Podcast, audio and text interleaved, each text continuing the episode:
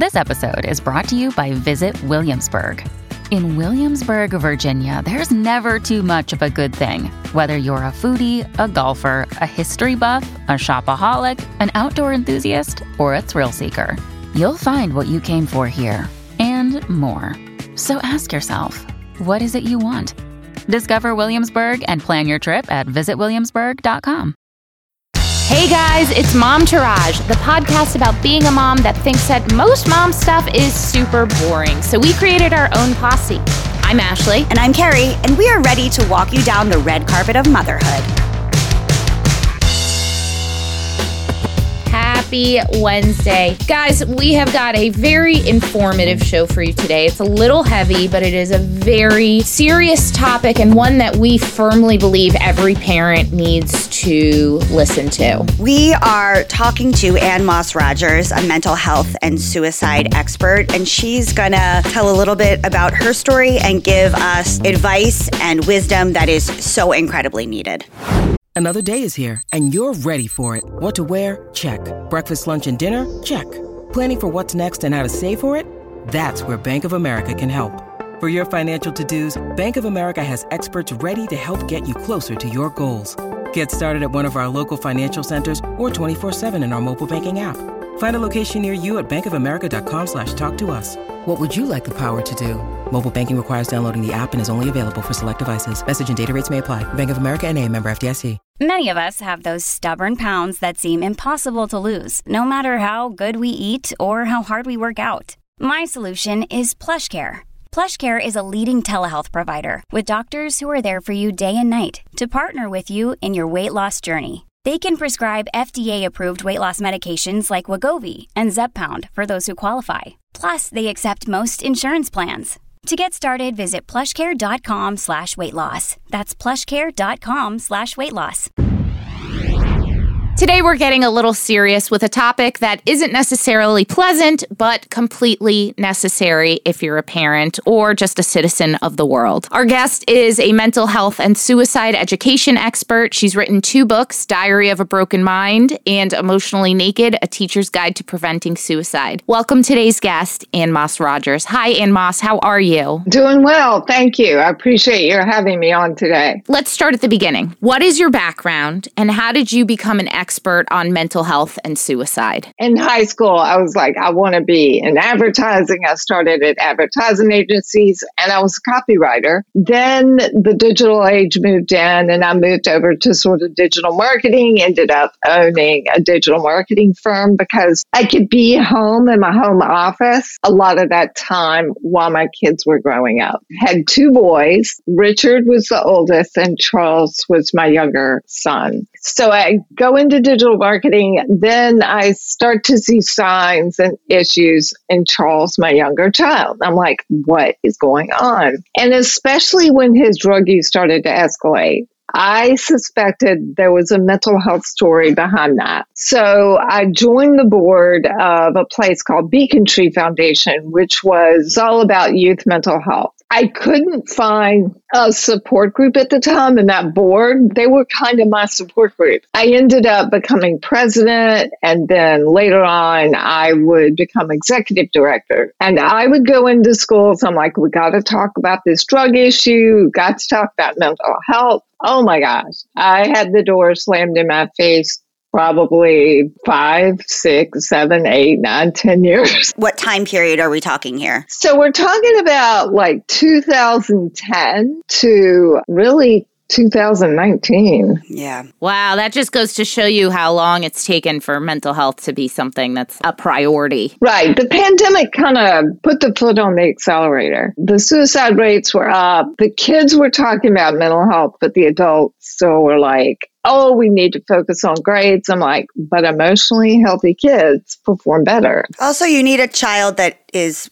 wanting to be in the world, most importantly. Absolutely. In 2015, I lost my son to suicide. I'm so sorry. Thank you. And you know what? He was a comedian. Oh my gosh, he was so gifted. He was a creative genius. I would talk to him about the dangers of the internet, and he would come back and act out all the scenes in the kitchen. He'd go, I sent my naked picture today to someone on the internet. He said he was a doctor, and you said the only person I need to show my naked body to is a doctor. And he said he was a doctor. So I went ahead and sent it. and then he would come in and he'd just act out all these little scenarios. He says, Mom, I'm going to the mall. Somebody asked me to test out some video games in the parking lot in a van.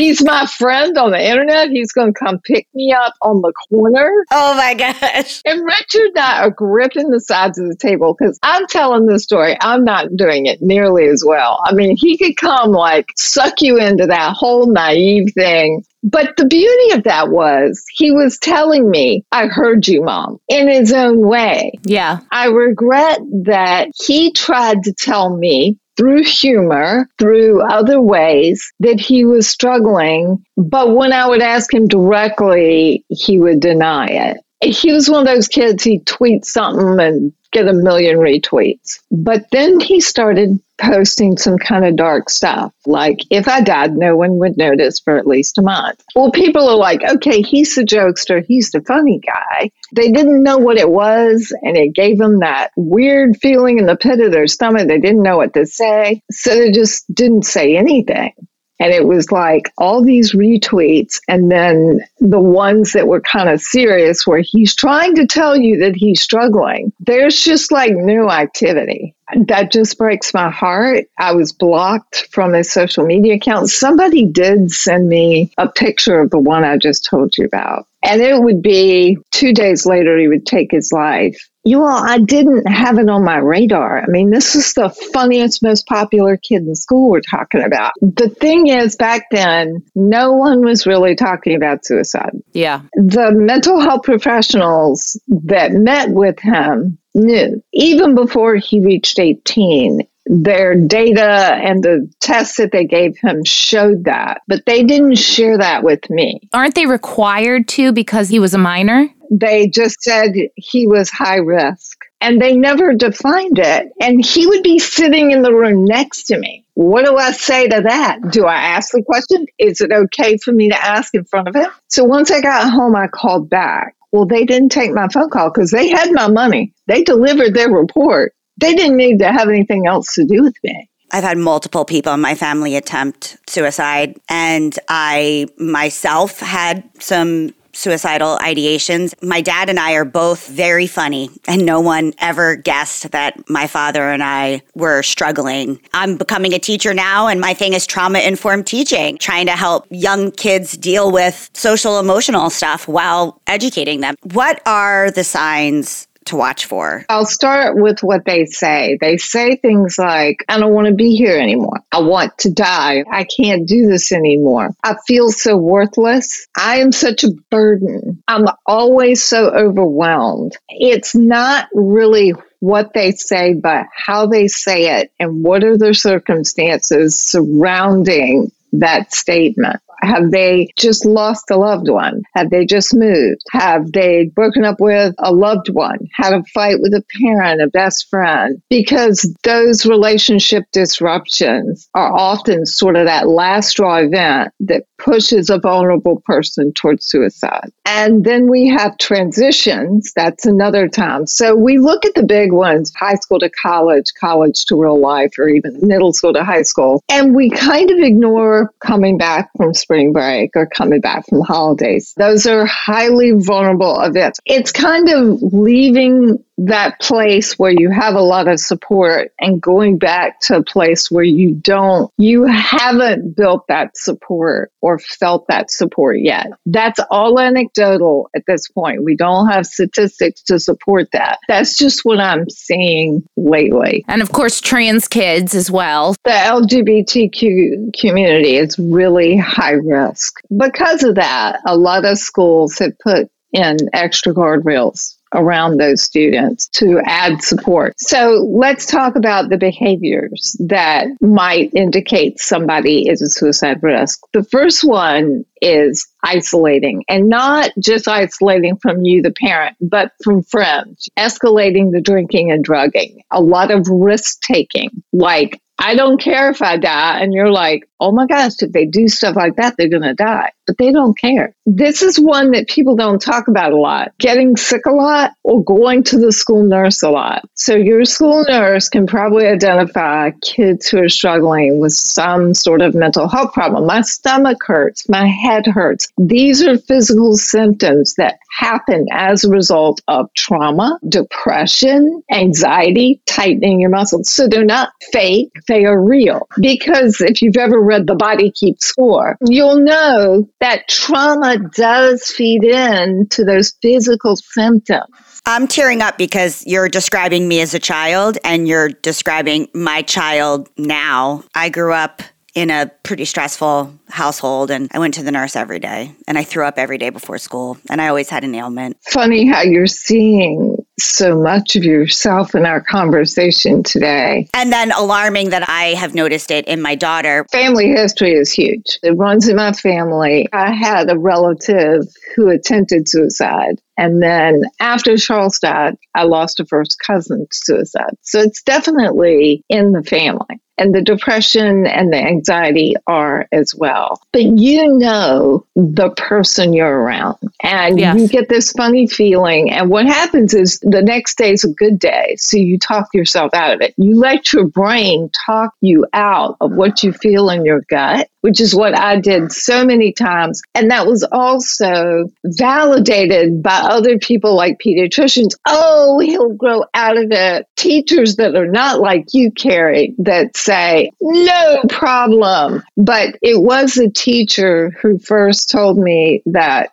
Might be depressed. I like to go into a school and sort of focus on the triangle the teachers, the parents, and the students. We need all sides to be educated and on the same page. Parenting tips for raising mentally healthy kids. We need to teach teachers how to intervene when a child might be at risk for suicide, other self harm behaviors. And we want to figure out how to intervene early. So for them, I'm talking about how can we go upstream and stop this, give them the coping skills so they tell someone. Because we don't want to get to the edge of the waterfall and have to go rescue a kid before going over the waterfall. My mom really did the best she could. She got me therapy at 14. She recognized there was a problem. She really did the best that she could. And she was an amazing single mom and is an amazing single mom. But she doesn't have the same kind of mental health issues that I had. And it was a different time. It was the 70s and 80s. I always think, what if this was a part of the conversation in the 70s and the 80s? And when I was five and six and saying things to my mom, like, I have a lot of worries, which is how I put it. If I had been taught the techniques that I now know as an adult to deal with my worries, how would life be different? Of course, we can't go back. No one was doing that in the 70s and the 80s. It had nothing no. to do with my parents, but I was screaming out loud as a six year old, being like, somebody please help me. Right, in the way that you can as a six year old. My mom always had a philosophy that if you talk about it, it makes it less scary. I can tell you they want to tell. Yeah. And they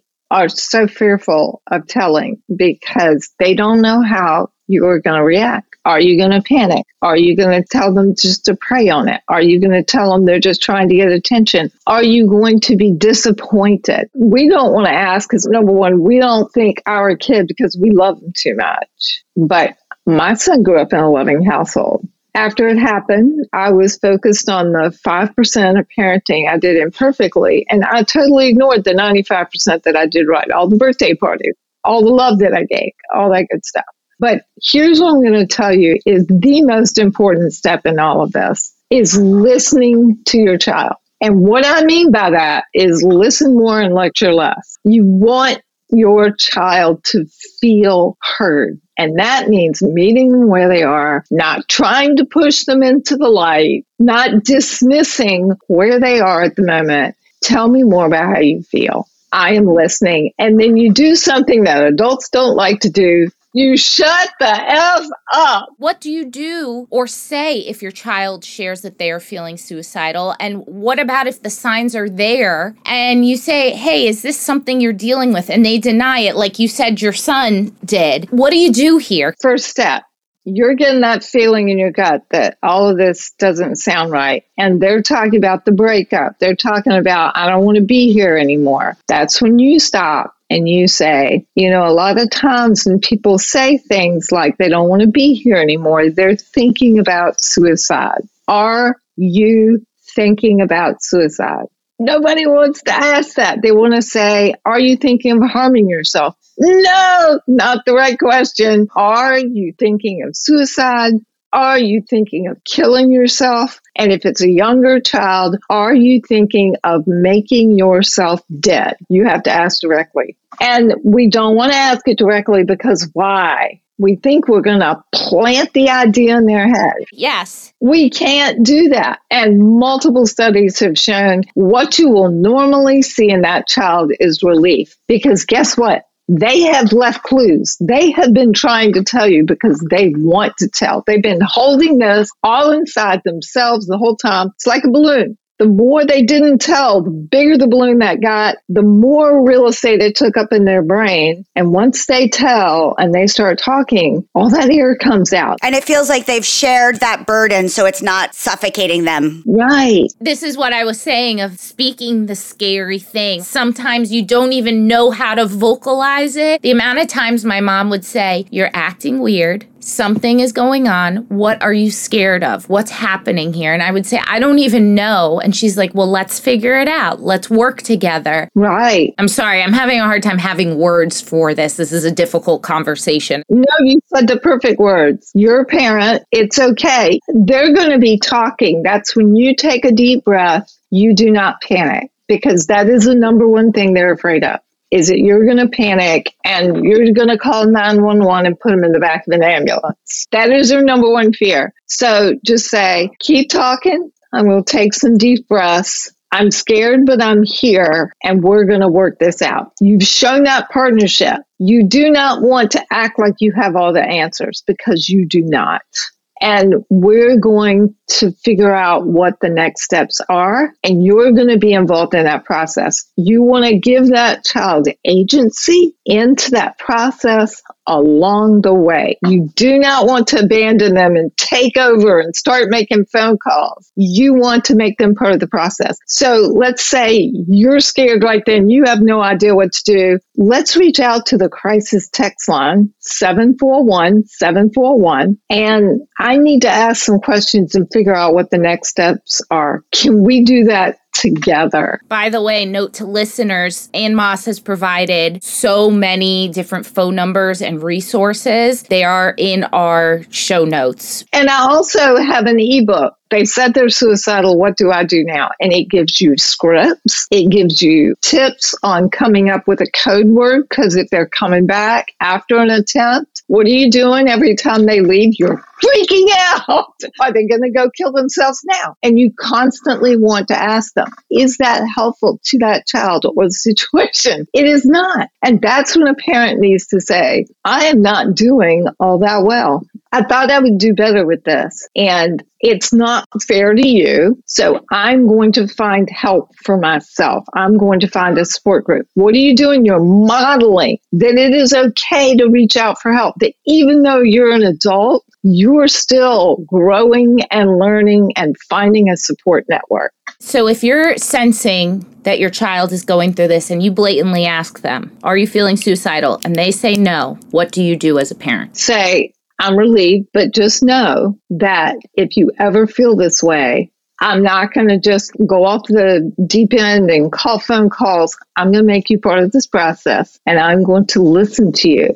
And if at any time during that process where you're telling me and I start lecturing, you need to stop me and say, Mom, that's unsolicited advice. I just need you to listen. And then I'm going to shut up because that's what I needed to do from the beginning. And say, when I'm nervous, sometimes I fill it with a lot of words and I need you to feel heard and I need to meet you where you are. Now, if you ask that question and there is three to five seconds and they say no, and you're doubting it, ask it again. You didn't want to ask it the first time. You're going to have to ask it again. If you still have doubts, say, I still have doubts because there's such hesitation. So I'm going to figure out what the process is for next steps. And then I'm going to come back to you and we'll have the discussion what those might be if you're feeling that way, because I want your agreement as part of that process. There's a lot of different ways the conversation can go. You can also come up with a code word, and that's where you can do something funny but leave it up to them. There was one young lady, every time she felt suicidal, she'd come and she'd go, Mom,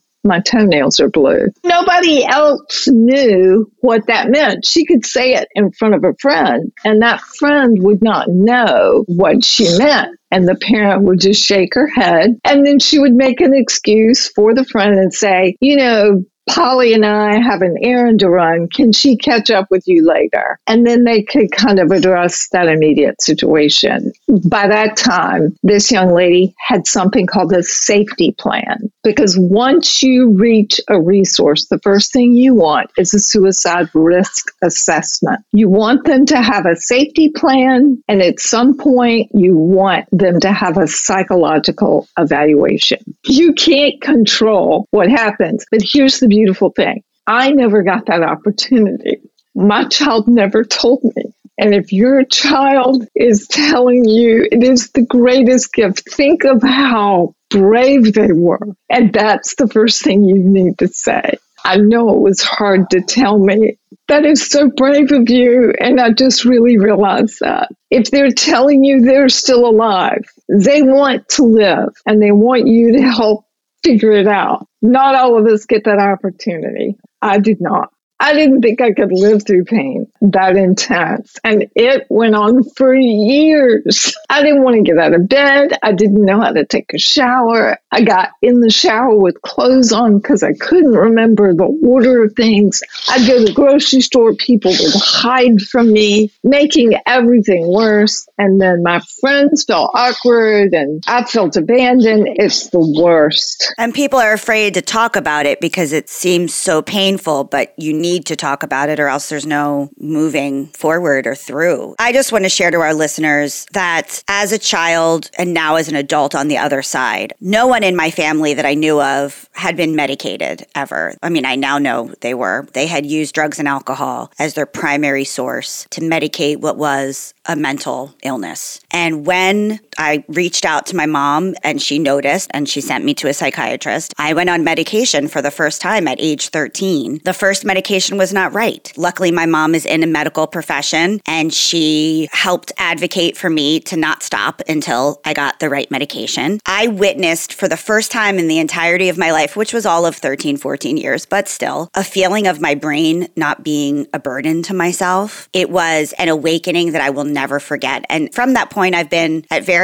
times on medication or off medication. I have kind of a situational depression that I can't really cope when there's a lot of things at once. I think so many people are sometimes afraid of medication. And I'm telling you that medication saved my life. I would have not been able to get through my teenage years. I had so much trauma going on, and it gave me space in my brain to be able to handle things. And then later, I became a meditation and yoga teacher and did meditation and yoga because I got those same feelings doing meditation and yoga that I did when I was medicated. And I started to realize that there was a different way for my brain to feel. And that was the way that I wanted to feel. And what are other ways that I can feel that way aside from taking medication? And sometimes I have to take medication and do both those things. Sometimes it's just the one, but there's lots of options. And what I'm also hearing you say is the medication enabled you to do the work that you needed to do. I am a firm believer, and this is just me on my high horse. Medication should never be without talk therapy. I feel like talk therapy is the number one most important thing. It's proven that some type of therapy, whether it's DBT, CBT skills, talk therapy, all of the above, you still need a toolbox.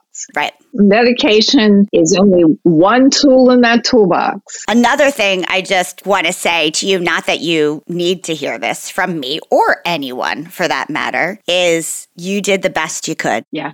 I did. You did the best you could, and it doesn't make you a bad mom. It took me a really long time to get to that place, but I want everyone here to know that recovery is not only possible, it is probable. That's beautifully uplifting. We have more people who make it, who went through difficult times and are here today than the opposite. I just happen to be in that minority of unlucky moms. But most kids make it and they grow and learn through the experience. And they become empathetic because they understand the hardship. Right. When we lose people that are empaths like you, Carrie, we lose the glue that's holding us together. And that's why it's so important to recognize and appreciate those deep feelers and help them build the skills of sort of editing out all the bad stuff in the world because they have a hard time. It's all coming at them and they can't edit out the flood in Pakistan and the Hamas war or whatever is going on. They take it all inside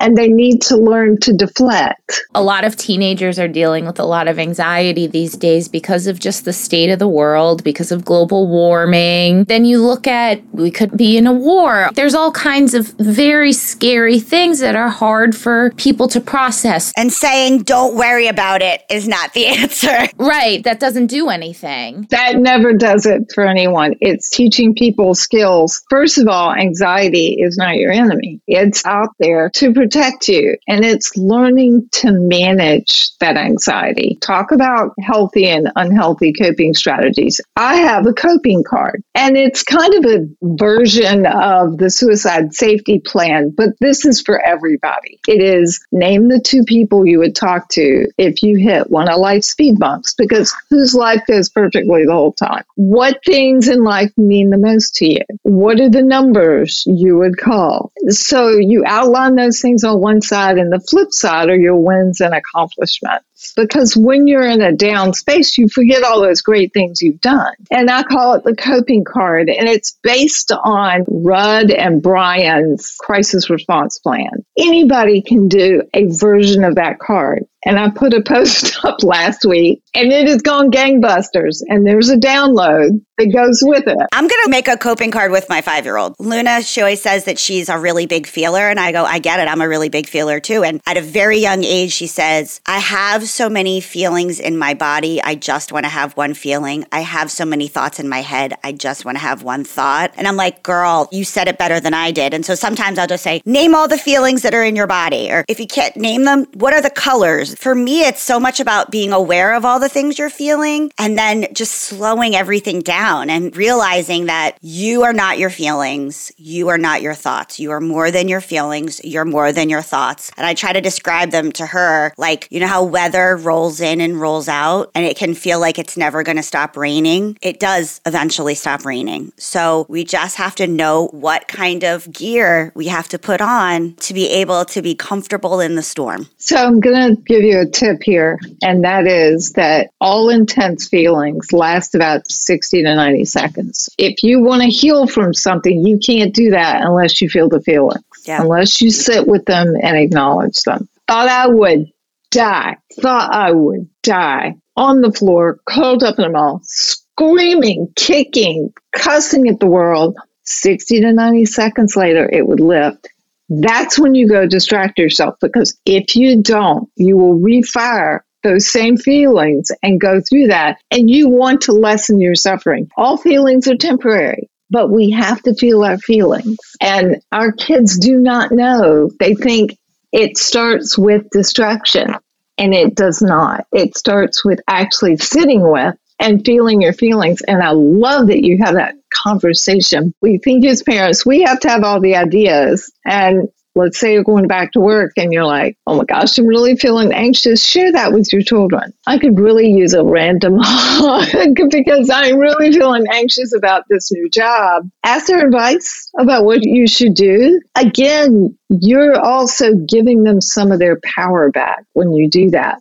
because when they hug you randomly, what happens to you? You melt like a stick of butter, and they feel that. That gives them that sense of power that I matter. It's those little communication things that make the biggest difference. I just want to say how incredible it is that you have gone through all of these things and have really made it your mission to help others. And what a heartbreaking but beautiful gift that you are able to give. I want to just commend your courage and your resilience and thank you for staying the course. I appreciate it, but I want everyone to know that the strength that you hear now is what I worked for. I worked for it. It's not like I was born with all this extra resilience. I built those skills. May your son's memory be a blessing. Thank you. I think his story could be somebody else's survival guide.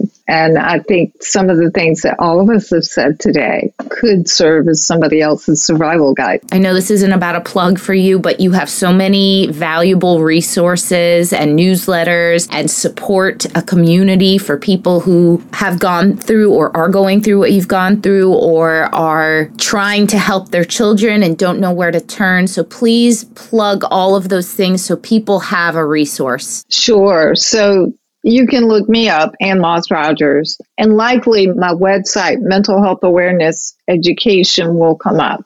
First, start with books, and then you'll see where I've got my books at the top, but you can click on free ebook library. Tons of free resources. And if you get one of those, you're on my mailing list, which goes out once a week. And then I have one for educators and one for university students. And for the university students, I'm just sending them coping strategies all the time. Here's how you tell, here's what you do. And we're doing a webinar in December and a series, Coping Strategies for Grief and Loss for Parents Who've Lost a Child. Then I teach the Raising Mentally Healthy Kids, non parenting tips for teaching kids how to cope. But I would love to come into school districts. I can do it online. I'm located in Richmond, Virginia, but I go all over the United States speaking to schools, to teachers, to parents. Parents who are listening, and if you think this is a valuable resource, for your school district. Reach out to your educational board and tell them about Ann Moss. Tell them about what she's doing, her resources. This is a valuable asset. I just want to add one thing you can find a sponsor.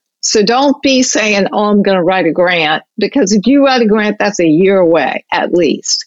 If you reach out, and typically it has taken anybody I've talked to less than two days to get a full sponsor, they will buy books, they will sponsor me coming to speak. Like a corporate sponsor? Yeah, any small businesses, or you get a number of them together. Well, thank you so much. What an absolute needed conversation. Thank you so much. Y'all have a good day. All right, guys, we love you. Have a great week. Bye. Okay, that's our show today, folks. Thank you so much for giving us a listen. Please do not forget to rate, review, and subscribe or follow. We are out here on our own, and these things really, really matter. We want to hear from you. Tell us what you want to hear. Email us at hello at momtouragepodcast.com. Follow us on Instagram, Facebook, and TikTok, all at Momtourage Podcast to hang out with us all week long. We are here for you. You are not alone. We got you. So go ahead, girl. Know this posse is behind you and go slay. Momtourage is a Cafe Mom podcast, written and produced by Ashley Herring Smith and Carrie Sotero. Recorded and mixed by Lee Mars. Our theme song MILF is by the band Mama Drama. You can find them on Instagram at Mama Drama Band or mamadramaband.com. Seeking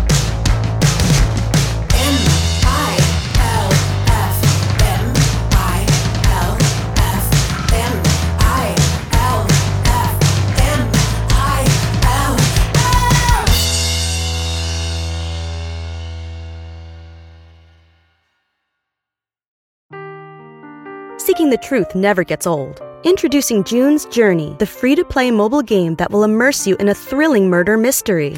Join June Parker as she uncovers hidden objects and clues to solve her sister's death in a beautifully illustrated world set in the roaring 20s.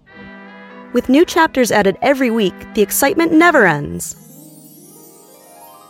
Download June's Journey now on your Android or iOS device or play on PC through Facebook Games.